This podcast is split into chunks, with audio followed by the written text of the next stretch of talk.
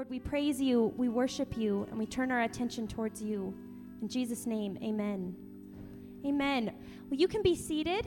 Thank you so much for spending your evening here at Christmas with Hope. If I haven't met you, my name is Kelsey Lasher. I'm one of the pastors here. And I am privileged to get to speak to you tonight on our last Sunday of our Advent series. So, first of all, Merry Christmas. Merry Christmas. Thanks for being here. This is just my favorite service of the year. Um, we have been doing an Advent series all this month, celebrating the Christmas season. We've talked about joy and peace. And now tonight we're going to be talking about hope, our namesake, our church's namesake. And we are so excited to talk about the hope of Jesus. Um, for me, it's been a little bit of a scattered week. Um, unfortunately, my grandfather passed away last weekend, and it was a very sad thing, but a peaceful thing because he loved the Lord. He was 90 years old, full of good years and good memories. And so this last week, I've been reflecting on all of that. And um, on Friday, we went to the memorial service and uh, we're honoring his life. My family was there. We had four generations represented. It was really special. And uh, at one point in the service, we were singing some worship songs. And um, we were singing the song In Christ Alone. And I just had this moment of um, reflection that was so beautiful. It was so special. There's a line in that song that says, My hope is built on nothing less than Jesus' blood and righteousness. And it was so special to get to sing that at a funeral in the most uh, saddest of moments that life has to offer, saying goodbye to somebody on this side of heaven, and talking, singing about hope, the hope that we have in Jesus despite the circumstances around us. And that's what we're talking about tonight the hope that we have in Jesus despite our circumstances. Um, if you would like to turn with me in your Bible, or you can look, it'll be up on the screen.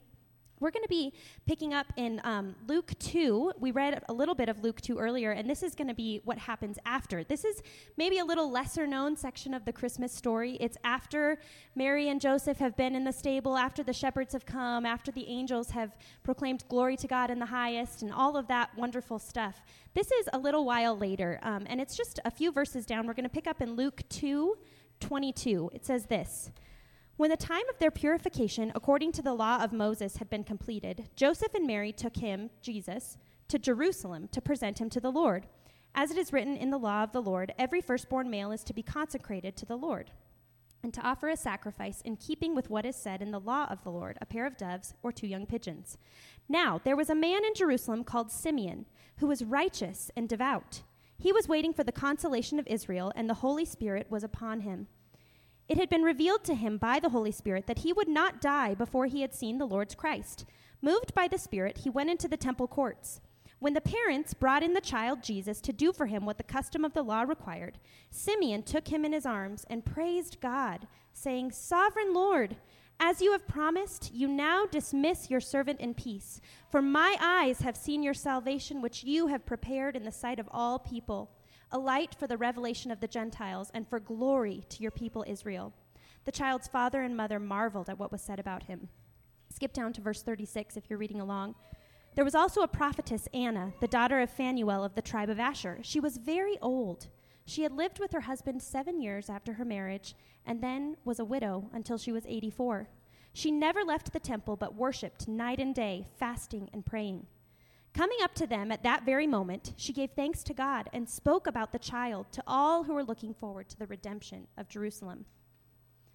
So these are maybe are a few um, characters you might not have encountered in the Christmas story. Mary and Joseph, we're familiar with them probably. We also have Simeon and Anna here.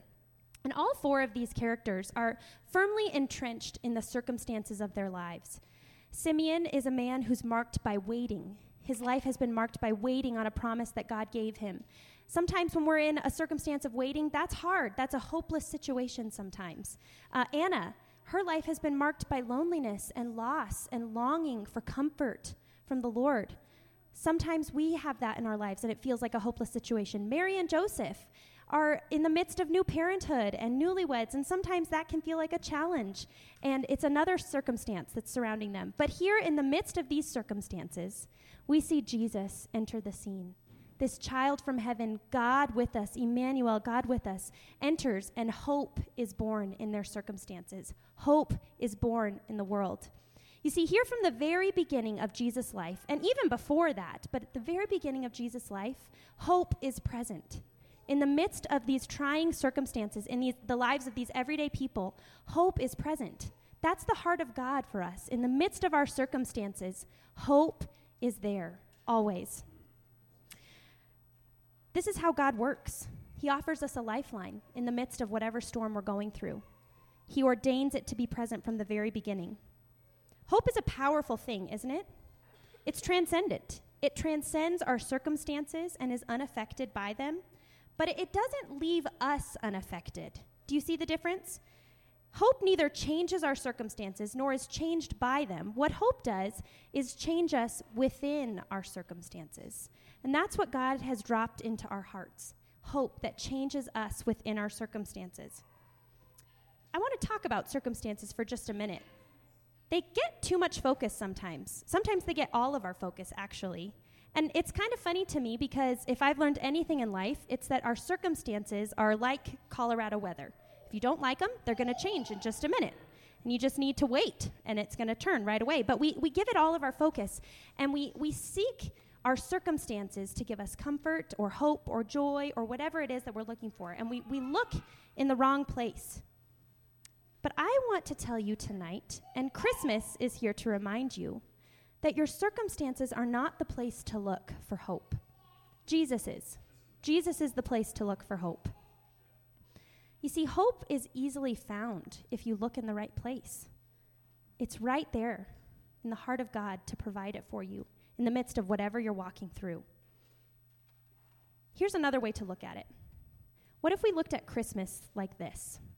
What if we said, it's too cold, it's too expensive, it's too dark, it's too stressful? Those are kind of the realistic circumstances surrounding this time of year, right? Sometimes we can talk about winter like that. But for this one time of year, we set aside our pessimism, we set aside our view of the realistic circumstances, and we seek hope instead of discouragement. We're optimistic instead of pessimistic. You see, we don't say it's winter time right now, we say it's Christmas time. And in that, a lot more is said. It's looking at hope beyond our circumstances. What I'm trying to say here is that Hope helps us see past everything around us into what's next. It tethers us to the unseen reality that the trials of this life are fleeting, but the story and love of God is eternal. It's eternal. And what's more, it's the very heart of God to not let us languish in the despair of our circumstances. He's full of compassion, slow to anger, and abounding in love. That's what the Bible says of God. You see, He's wise enough to let us walk through difficulty, to let us wait to build our patience and endurance, to shape our character through the trials of life, but He does not make us do it without hope. From the very beginning of Jesus' life, the hope of what was coming, the promise of restoration and salvation, the hope of the cross and redemption of all mankind was present. And it's no different for you. In the midst of your circumstances, God seeks to give hope, to drop hope into your waiting heart. You see, at the beginning of Jesus' life, the cross was already foretold, it was already on the horizon. The cross, what Jesus did for us, dying for our sins, raising again to restore mankind to their heavenly Father, that was begun at Christmas time. So the story of the manger is actually the beginning of the story of the cross, which means that it's the beginning of the story of hope for everyone. God gave hope from the very beginning. The Bible says this we have this hope as an anchor for the soul, firm and secure. Hebrews 6:19. So what does that look like? Hope that's an anchor for our souls. How do we find an anchor for our souls in the hope of Jesus? I think that our characters in our story offer a good example. Simeon and Anna. They had hope as an anchor for their souls with two things. They sought the promises of God and the praises of God. And that's what I want to kind of give you as a takeaway with tonight. For hope to anchor us so that we are unmoved by our circumstances, we have to seek God's promises. You have to seek them. The Bible says, Seek and you will find. God is a God who can be found, but we need to seek him. Each of us individually, we need to seek him. You can find his promises for you in the Bible. Read it for yourself. Read it and see what's in there. See how it speaks to your heart. Through prayer, take time, make prayer a practice in your daily life, and you'll those promises, that heart of God will be revealed to you, and you'll be able to catch a hold of that hope. Um, through life in a church, we would love to in, uh, include you as a part of the life of this church, if not here, somewhere else. Um, in community with other people. You can find God's promises through serving the underserved. That's how He reveals Himself to us in so many ways. Find his promises, seek them, and you will find the hope of God for your life, for you individually. Secondly, hope finds an anchor in a soul that praises the Lord. Simeon and Anna's immediate response to the promises of God, to the hope that they found in Jesus, here at the very beginning, was to praise him, to talk about how good God was, to proclaim that they had seen the salvation for all mankind, that God was gracious and good to answer their, their heart's desire, to make good on his promises. They praised God to him, and, and what, what it says here that Anna talked of him to everyone she came in contact with. That's praising God. Talking well of God to other people. That's praising him. And, and the thing about praise is it's so amazing because praise is like jet fuel for hope. Praise helps sustain hope beyond the big moments like holidays. It's easy to find hope when the lights are bright and families around, but you need hope after those big moments, and praising God sustains it. The way that you can instill that desire to praise in your life is being aware of God's promises, like we talked about before. Dwell on those promises of God, and your response will be praise, and that hope will be sustained. When we fix our eyes on the promises of God, that's what we'll want to do. So that's my prayer for you this year that you, like Simeon or Anna or Mary and Joseph, would hear the promises of God that are proclaimed in the midst of your circumstances, and you would find hope because of who God is, not because of what's going on around you. I pray that that hope would be embodied in praise in your life, that that praise would sustain the hope that you found this Christmas season beyond the moment that you found it because hoping in God will never disappoint you. It's not seasonal, it's not going to end. His love is everlasting and it's dependable.